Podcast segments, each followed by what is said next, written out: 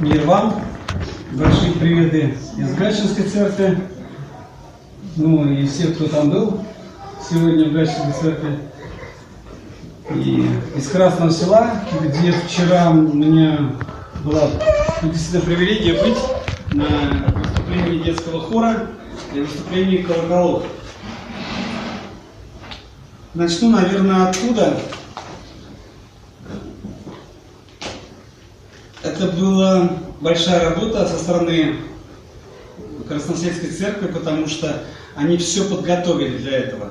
Они сделали приглашения, они разослали их, они приглашали много-много народу. Они договорились с руководством города о том, что можно будет использовать Дом культуры, зал в Доме культуры. И у меня всегда вопрос, а где остальные? Почему остальные не пришли? Потому что суета это мир съедает. И на выступлении было очень таким красочным, насыщенным, наполненным. И хор детский, который исполнял гимны «Славы Богу», и колокола. Этот оркестр. И я находился там, так же, как сейчас нахожусь здесь. Помните, пастор Лев делал детям здесь э, послание в чашке, молоко выливал в тарелку. Помните? Дети все смотрели, как одна капля, как другая, как все перемешивалось. И он говорит, видели? Видели. Красиво, красиво. А теперь идите и расскажите это родителям. Кому рассказали все так же, как вы видели дети? А? Рассказали?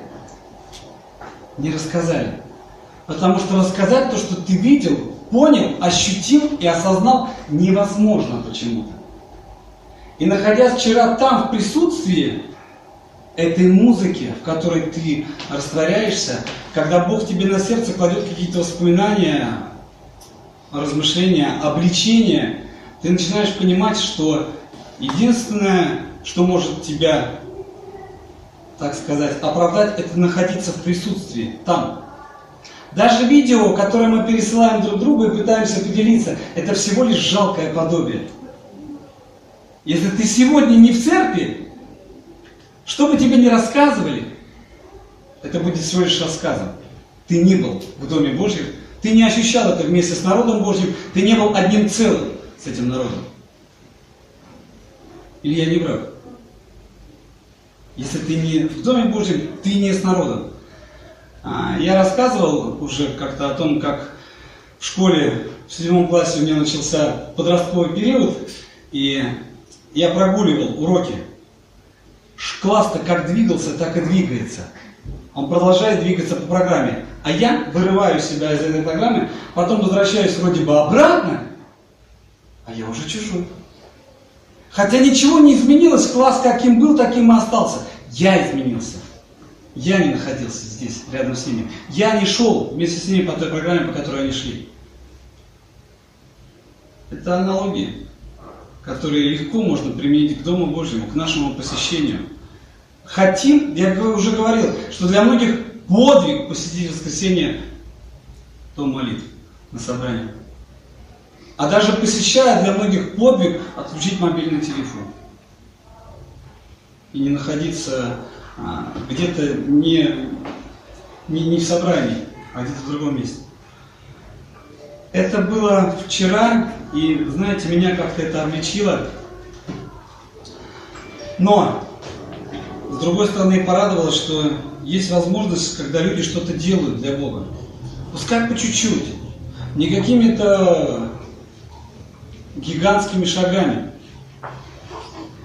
Вы уже получили литературу? А, журнал Баптист уже взяли? Где очень много написано о Билли Грэме, который 18 лет веровал, а в 21 год стал пастором. 21 год. Олег уже старше, да? Чем 21. В 21 год он стал пастором и всю жизнь шел за Богом и кучу стран посетил. Почему? Потому что у него в сердце было желание поездить по разным странам. У него было желание поделиться Словом Божьим с людьми, которые этого слова не знают. И это тоже опыт, великий опыт. Недавно был праздник, о котором мы говорили, праздник Пятидесятницы, когда Бог в этот день явил себя в полноте. Сначала он пришел на эту землю, он не пришел на эту землю, он был Творцом и Создателем, как Творец Создатель. Потом он пришел в лице Иисуса Христа как искупитель человечества, которое за столько лет так и не смогло найти возможностей уподобиться своему Создателю и решить эти вопросы. По еврейскому календарю сегодня 5778 год от создания мира, по еврейскому календарю.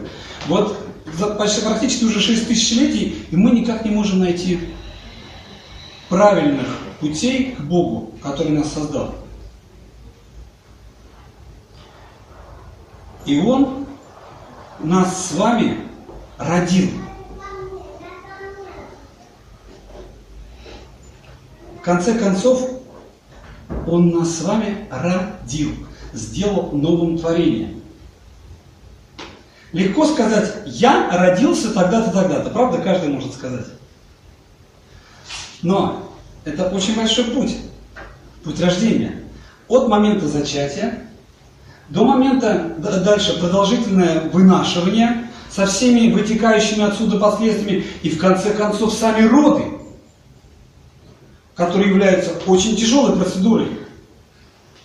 Я не знаю, что это такое. Я только был рядом с женой своей. И ощущал, как ей больно, как ей тяжело. Каким трудом с каким трудом и усилием дается каждая схватка. А потом сами роды еще. Эти процессы очень похожи. Не на пустом месте но написано, что я родил вас. И мы с легкостью говорим, что Пятидесятница или праздник Шивот – это праздник дня рождения церкви. Так все просто. Да, у нас день рождения. А какой ценой этот день рождения нам с вами достался? Какой болью Иисус родил церковь. Через какую боль Он прошел. Я уже с вами делился, почему я понял, что, почему он плакал, увидев Иерусалим. Столько людей, а они до сих пор не знают Бога. И он плачет о людях, которые с детства знают Священное Писание, пяти годам знают Тору, пятикнижие Моисея, к двенадцати могут весь Танах рассказать. Среди нас с вами есть такие таланты? Я вот не сподобился. Послание Иакова, 1 глава, 17 стих, прочитаю сначала в синодальном переводе, написано, что «восхотев, родил Он нас словом истины, чтобы нам быть некоторым начатком Его созданий». Еврейский Новый Завет, тот же стих. Приняв, приняв решение, он родил нас посредством слова, на которое можно положиться, чтобы мы стали первыми плодами из всего сотворенного им. Представляете? Чтобы мы с вами стали первыми плодами. И да, будет больно, и да, будут бессонные ночи, и да, будут проблемы, переживания. И мы молимся друг за друга, чтобы Бог удалил от нас эти проблемы, переживания. Но чаще всего прося Бога о том, чтобы Он от нас удалил это все, мы хотим вернуться в зону комфорта. Чтобы нам было хорошо. И хорошо не по-божьему, а хорошо по-нашему. Потому что у каждого из здесь сидящих, и у меня, свое хорошо. Каждому хорошо в своих понятиях, в своих пониманиях. Я хочу сегодня с вами поделиться одним свидетельством, которое я прочитал, и когда я читал его сам, еще ничего как-то. А когда стал читать жене вслух, стало тяжело. Я сразу же скажу, речь пойдет о боли, о боли, которая имеет цель и имеет награду, и о боли, у которой нету цели, нету награды. Это рождение ребенка. Это опыт такой силы, что в нем, о нем невозможно спокойно вспоминать. Не похоже ни на что из пережитого. всепоглощающий и мощный, понятный только тем, кто прошел через это. Это рождение ребенка. Вот и отошли у меня около полуночи, это были мои третьи роды, но первые, когда воды отошли еще до начала родовой деятельности. Первые два раза роды были очень тяжелыми и полностью естественными, но я боялась, что у меня не хватит сил, моральных и физических, чтобы пережить эти. Я боялась, что это будет как в первый раз, когда роды длились 24 часа. Последние пять из них сплошные схватки длительностью в 2 минуты с интервалом 60 секунд. Вторые роды также были напряженными и болезненными, но, к счастью, гораздо короче. Я сама не верю, что пережила двое естественных родов и родила на свет двух прекрасных малышек. Но в этот раз я была уверена, что все будет иначе. Воды уже отошли, а я не чувствовала никакой боли. Я знала, что это просто вопрос времени, и что скоро меня накроет. Мы вызвали няню и договорились, что, чтобы наша помощница в родах встретила нас в роддоме. Поймали такси и собрались ехать. Как только мы тронулись, раздался звук сирены. Первая, сразу за ней вторая, третья. И хвой заполнил улицу, пронзил небо. И тут у меня начались схватки. С каждой проезжавшей мимо скорой схватки усиливались. Живя в Иерусалиме, к этим звукам привыкаешь. Каждый раз во время сирены ты замираешь. Замираешь и молишься, чтобы это была последней. Но, как правило, за ней следуют новые. А потом ты ждешь страшных сообщений о теракте. Ждешь, чтобы узнать, где он произошел, и мечешься в панике, пока не выяснишь, что и как с твоими знакомыми, которые могли там быть. Но расслабиться невозможно. Потому что даже если на этот раз пронесло, никто не знает, что будет в следующий раз. Мы прибыли в больницу вместе с пострадавшими. Я едва могла идти, оцепенев от страха и боли. Я старалась не смотреть на окровавленные лица, на отсутствующие конечности. Но нельзя было укрыться от душераздирающих стонов, криков о помощи, воплей ужаса. Я даже, начал, я даже думать нормально не могла. Я забыла, как правильно дышать, забыла про все позиции, которые я изучила, забыла все техники. Все, что я могла, это дать боли пульсировать в моем теле. Меня сразу же приняли и провели в родильную палату. Моя акушерка помогла мне переодеться в больничную сорочку и лечь на кровать. Я откинулась на спину, закрыла глаза и постаралась сосредоточиться. Я отрешилась от всех и от всего. Я просто позволил себе сосредоточиться на ощущении схваток, как они проходят по моему телу, каждый раз усиливаясь. Я думала о своей боли. Мне было так больно, что буквально перехватывало дыхание. И о том, что если бы я захотела, то могла бы попросить об анестезии, и боль бы ушла. Потом я подумала обо всех людях, которые сейчас мучаются в другом крыле больницы. Я думала об их агонии, о том, что случилось с их телами, и о том, что они не могли это изменить. Если бы только им можно было сделать эпидуральную анестезию или дать какое-нибудь более утоляющее для облегчения их страданий. У моей боли была иная цель. Прекрасная цель. Также у нее был конец. И конец боли означал величайший подарок из всех. Я знала, что мои схватки не бесконечны, и что в конце появится новая жизнь. Я даже поняла, что на самом деле моя боль – это благословение. Как бы больно ни было, это была именно та боль, которая готовила мой организм к родам. Насколько травматичнее были бы роды, если бы тело было не подготовлено, если бы оно не успело создать условия для продвижения ребенка и его рождения. Вместо того, чтобы в ужасе ждать приступа боли и молить, чтобы он быстрее прошел, я вдруг поняла, что чувствую благодарность за каждую схватку. Это благословение. Мне повезло рожать ребенка. Мое тело естественным образом готовится принести жизнь в этот мир. С усилением схваток я думала обо всех этих людях, об их боли. Гораздо более сильной, чем моя. Из-за травмы и горя. О том, что у их боли нет очевидного смысла или цели. Их страдания оказались ненужными и несправедливыми. Они не могли скоро окончиться и уж точно не принесли никакой радости. Я молилась о том, чтобы боль, которая досталась мне, была единственной, которая будет известна людям. Некоторые мои друзья говорили, что никогда бы не решились на естественные роды. Не будь эпидуральной анестезии, они бы не решились на следующего ребенка. Потом я подумала о тех моих друзьях, кто никак не мог зачать ребенка. И о том, что они отдали бы все, что угодно за ту боль, от которой другие так легко готовы избавиться. Я подумала, сколько из пострадавших в теракте могли, бы, могли себе представить, что они смогут вынести и пережить столько страданий. Как быстро они поменялись бы со мной местами, променяли бы свою боль на боль рождения ребенка.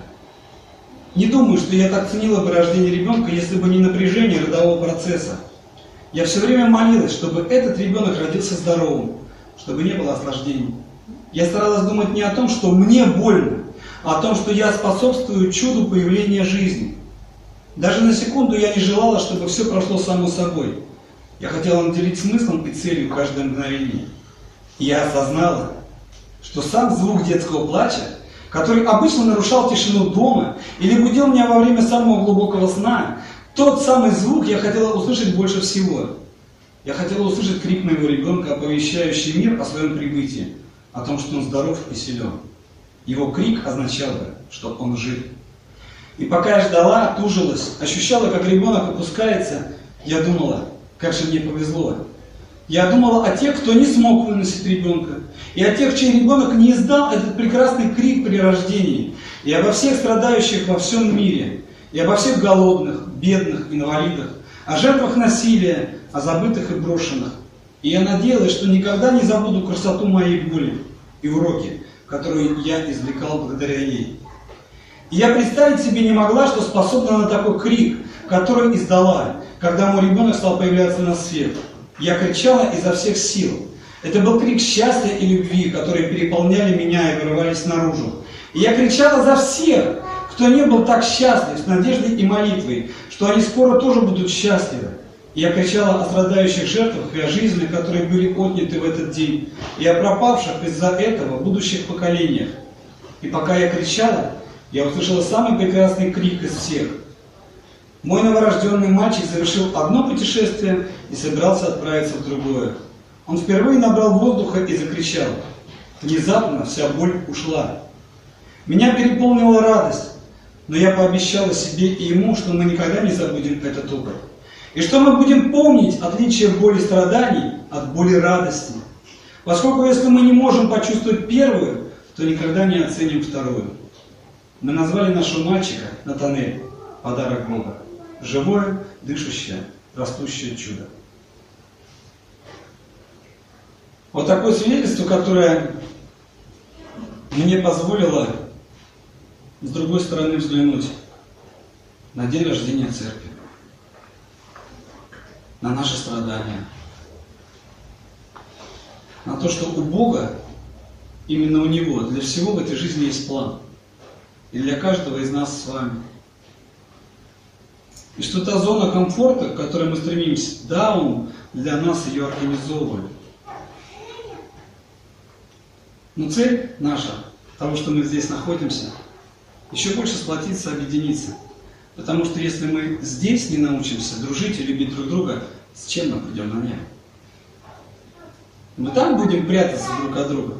И говорить, да, мы не понимали друг друга, нам и здесь не надо. Тот опыт, который он нам дает здесь на земле, это бесценный опыт. И в той жизни, которая у нас здесь есть, 60, 70, 80, 90, Билли Грэм до 99 лет даже, и Бог благословил его потрудиться. У нас в церкви, в хоре стоит сестра Зоя Семеновна, ей 86. Утром позвонил сестре одной Кларе Исаковне, чувствую, слышу голос никакой. Я говорю, ну чего вы? Ой, говорит, что-то мне плохо. Но приезжай, я спущусь. И чтобы приехать в церковь, она на двух костылях спускается 20 минут с пятого этажа. Для того, чтобы приехать в Дом Божий. Потому что она хочет быть в единстве с народом.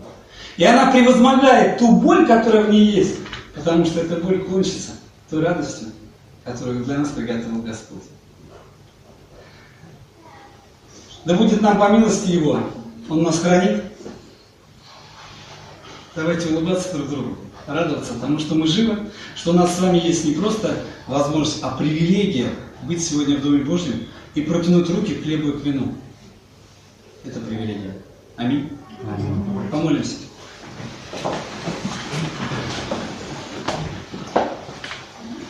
Тебе и только в Тебе, наш великий многомилостивый Отец, слава, честь, в Тебе спасение, в Тебе, в нашем Боге, есть утешение, покой, мир. И даже те переживания, которые к нам приходят, Господи, они воспитывают нас, они изменяют нас, они благословляют нас по Твоей великой милости. Мы благодарим Тебя, Господь, за все, что Ты делаешь для нас, за все, что Ты, все, чем Ты окружаешь нас. Господи, за радости, которые мы от Тебя имеем, за переживания. Слава Тебе, Господь, за все. Ибо Ты хочешь нас сделать одним целым в Тебе, нашем Боге. Да будем мы послушными исполнителями Твоей святой воли, живя здесь, на этой земле, и да святится имя Твое во веки вечные. Аминь. Аминь. Садитесь.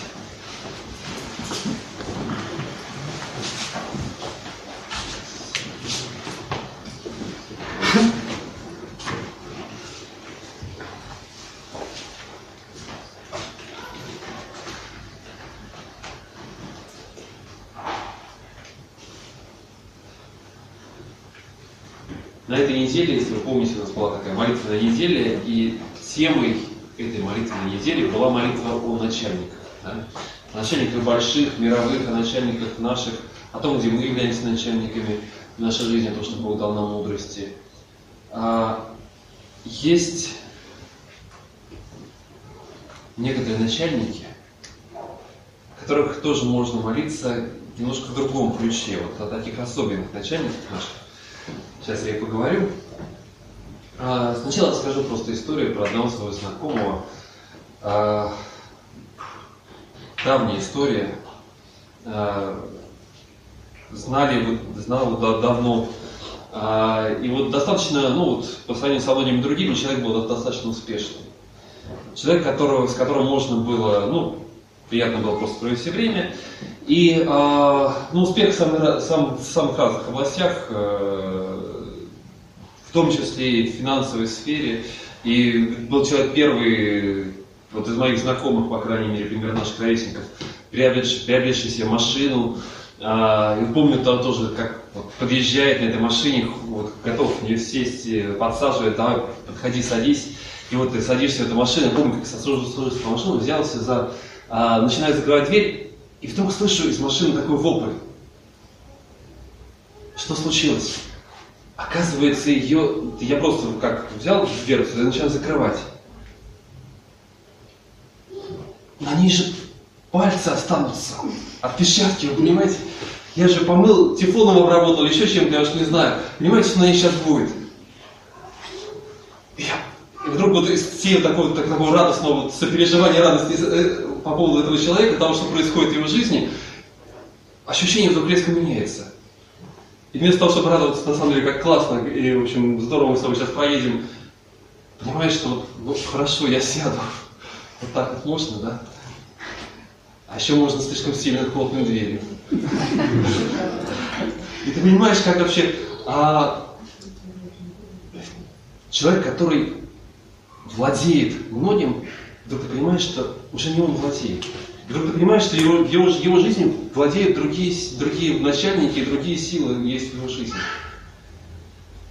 А, и как часто, как легко в нашей жизни то, чем владеем мы, вдруг превращается в тем, что начинает владеть нами.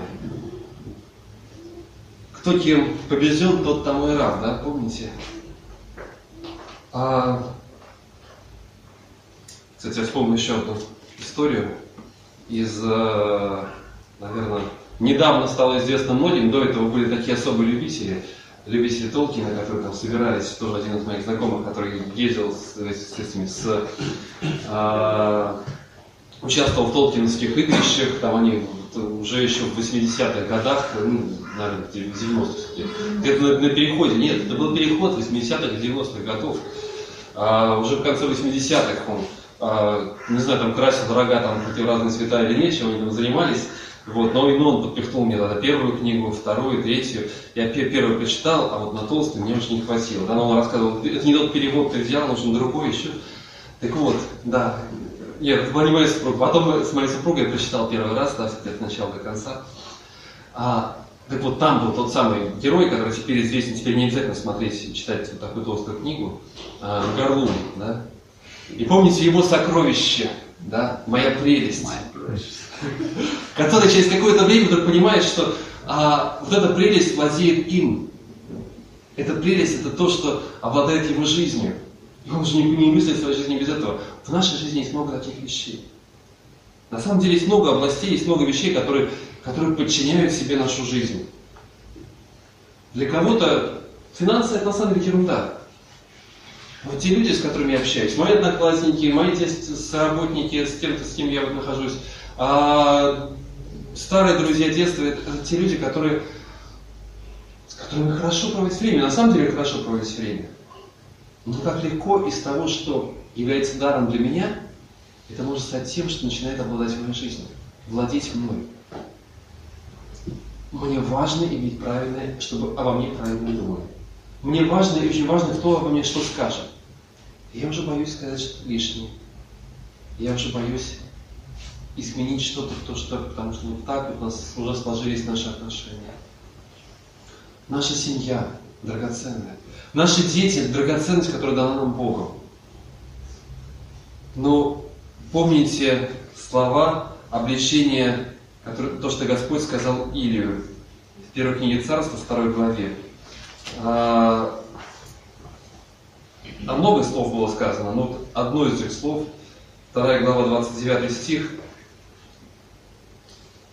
сначала обращается к евреям, для чего вы попираете ногами жертвы мои, хлебные приношения мои, которые заповедовал, заповедовал я для жилища моего, и для чего ты предпочитаешь мне сыновей своих?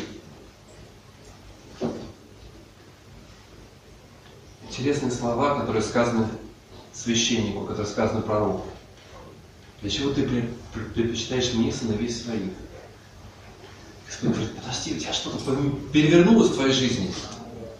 Это дар, который я дал тебе, но сейчас, в данный момент, вот этот дар владеет тобой. Эти дети владеют тобой. И вот то, что было проблемой для них, когда они выбирали самые лучшие куски, опуская там и так далее, вдруг произносит, что уточняя себя начатками всех приношений народа моего, и вдруг он оказывается вовлечен в то, что делают они. И вместо того, чтобы определять их жизнь, чтобы влиять, вдруг понимает, что они начинают влиять на его жизнь. В разных областях это происходит. И не обязательно вот в таких. Я понимаю, что дети, которым мы хотим посвятить и отдать самое лучшее, вдруг они становятся, занимают нашу жизнь, и мы понимаем, что мы думаем только об этом. Может быть, не понимаем, как делать, чаще всего не понимаем этого. Эта грань очень тонкая. А, мы хотим иметь замечательный дом, в некоторых ситуациях вот этот дом, стремление к поддержанию, к обустройству далее, вдруг оно превращается то, что владеет нами. Есть много-много разных областей. Наше творчество, в котором мы развиваемся, наша работа, в которой мы хотим достичь чего-то. Замечательные вещи, которые даны нам Богом, они вдруг становятся нашими хозяевами. И уже они определяют нашу жизнь. Проблема не в этих вещах. Проблема не в том, что дано нам Богом, а проблема в том, как мы к этому относимся. Проблема в нашем сердце. Помните о тех же богатых людях, апостол Павел написал Тимофею, он не говорил, что это плохо, это жутко, он написал, просто предупреждает. Богатых в этом веке, в нынешнем веке увещевает, и 1 Тимофея, 6 глава, 17 стих, увещевай, чтобы они не, э, не думали о себе, чтобы э, и уповали не на, чтобы они не, не высоко думали о себе, и уповали не на богатство свое, да? Не на богатство неверное, но наверное. Это замечательно, что я дал им богатство, да? Но увещевай их, чтобы они уповали немножко на другое. Научи их переориентироваться, научи их смотреть по-другому. У нас есть множество того, что дано, дано нам, на то, что начинает владеть нами. Проблема не в них, проблема в нас. Переориентировать сердце – это хорошие, красивые слова. и уповать. Да, и замечательно, я согласен совершенно, что надо уповать, да, не на это богатство. И большинство скажет, дети наши, это не наши дети, да, и мы помолимся о них, и здесь в церкви благословим, и для этого мы всегда приносим. И наш дом замечательно, пусть он служит другим людям, и так далее. Все это мы как бы понимаем, а вот как? Как практически? Вот как остановить себя, как, как научить себя правильно смотреть? И на мой взгляд, есть очень простые, понятные вещи, которым, о которых сказал Господь. Есть очень простые практические вещи, которым Он учил свой народ, народ израильский, которым Он учил потом церковь, похожим вещам, что-то менял, что-то оставлял. Вы помните, что Господь сказал про детей, которые рождаются в израильском народе? Первый ребенок, который рождается, это, это мой ребенок. Это мой ребенок, помни, что это вообще мой ребенок, который должен быть принесен мне, но так или иначе я позволяю себе выкупить его, да, там есть форма выкупа, принести определенную жертву, а, определенные финансы и так далее, то есть это все возможно сделать, и как бы этому, это подразумевается, но вообще помни, что это мой, мой ребенок. Мы праздновали Пятидесятницу, да, и вспоминали как раз начали из Ветхого Завета, из образов, которые были там, и прежде всего это было принесение первых колосьев, принесение первых плодов. Замечательно, я дал тебе это поле, но вот самое первое, что у тебя получается, посвяти это мне особым образом, выдели и не пользуйся этим, используй это особым образом, так чтобы ты к этому не имел никакого отношения, отдай это мне. Десятины, которые были. Потом церкви, когда говорилось в 1 Коринфянам 16 главе, есть Павел учит о том, как, как совершать пожертвования. Не как что-то такое, вот, э, что я выделяю из того, что у меня осталось. Он говорит, 1 Коринфянам 16 глава, 2 стих. В первый день недели каждый из вас пусть отлагает у себя и сберегает, сколько позволяет ему состояние, чтобы не не делать сборов, когда я приду. То есть он говорит, как это начинается? В первый день недели, в начале, когда у вас еще много денег, да, вы заработали прошлую неделю, у вас есть финансы, и вот сейчас, в начале, примите решение, что вы делаете с этими деньгами, на что они пойдут, как вы их посвящаете мне. То, что приходит ко мне, то, что доверено, то, что находится в моих руках. Господь, как вот самое первое, что я получаю, у меня вопрос, Господи, как я могу этим Тебя послушать? Еще прежде, чем я начну пользоваться деньгами, домом, чем-то еще, я принимаю решение. Новая квартира, Господь, что в ней должно быть для славы Твоей? И вот сейчас, пока никогда уже потом в суете будет одно, второе, третье, а вот сейчас, когда я только мечтаю о ней, молюсь о ней, а вот как она будет служить себе? Мои, мой заработок, как он служит себе, Господь? Когда я получил свою зарплату, как она послужит себе? Вот тогда сейчас принять решение, что я с ней сделаю. На какую часть я не буду иметь никакого, вообще никаких планов даже сам. Да, как это было. Мы посвящаем Бога, да, самое драгоценное. Есть практические простые шаги, которые были. Самое первое то, что есть. Еще прежде чем оно появилось, Господь уже сейчас принимает решение, что это будет служить себе. То же самое с нашей недели, с нашим временем, с нашим воскресением. Господь, уже сейчас я планирую, что это время, которое посвящаю себе. А потом я думаю, а вот еще хорошо бы вот это. Хорошо. А куда оно тогда впишется? А может не впишется? Ну, значит не вписалось. Потому что я уже выделил что-то особенное для Бога. Для Бога нет разницы. Нет разницы, будут деньги в начале недели я отложу или в конце недели я отложу.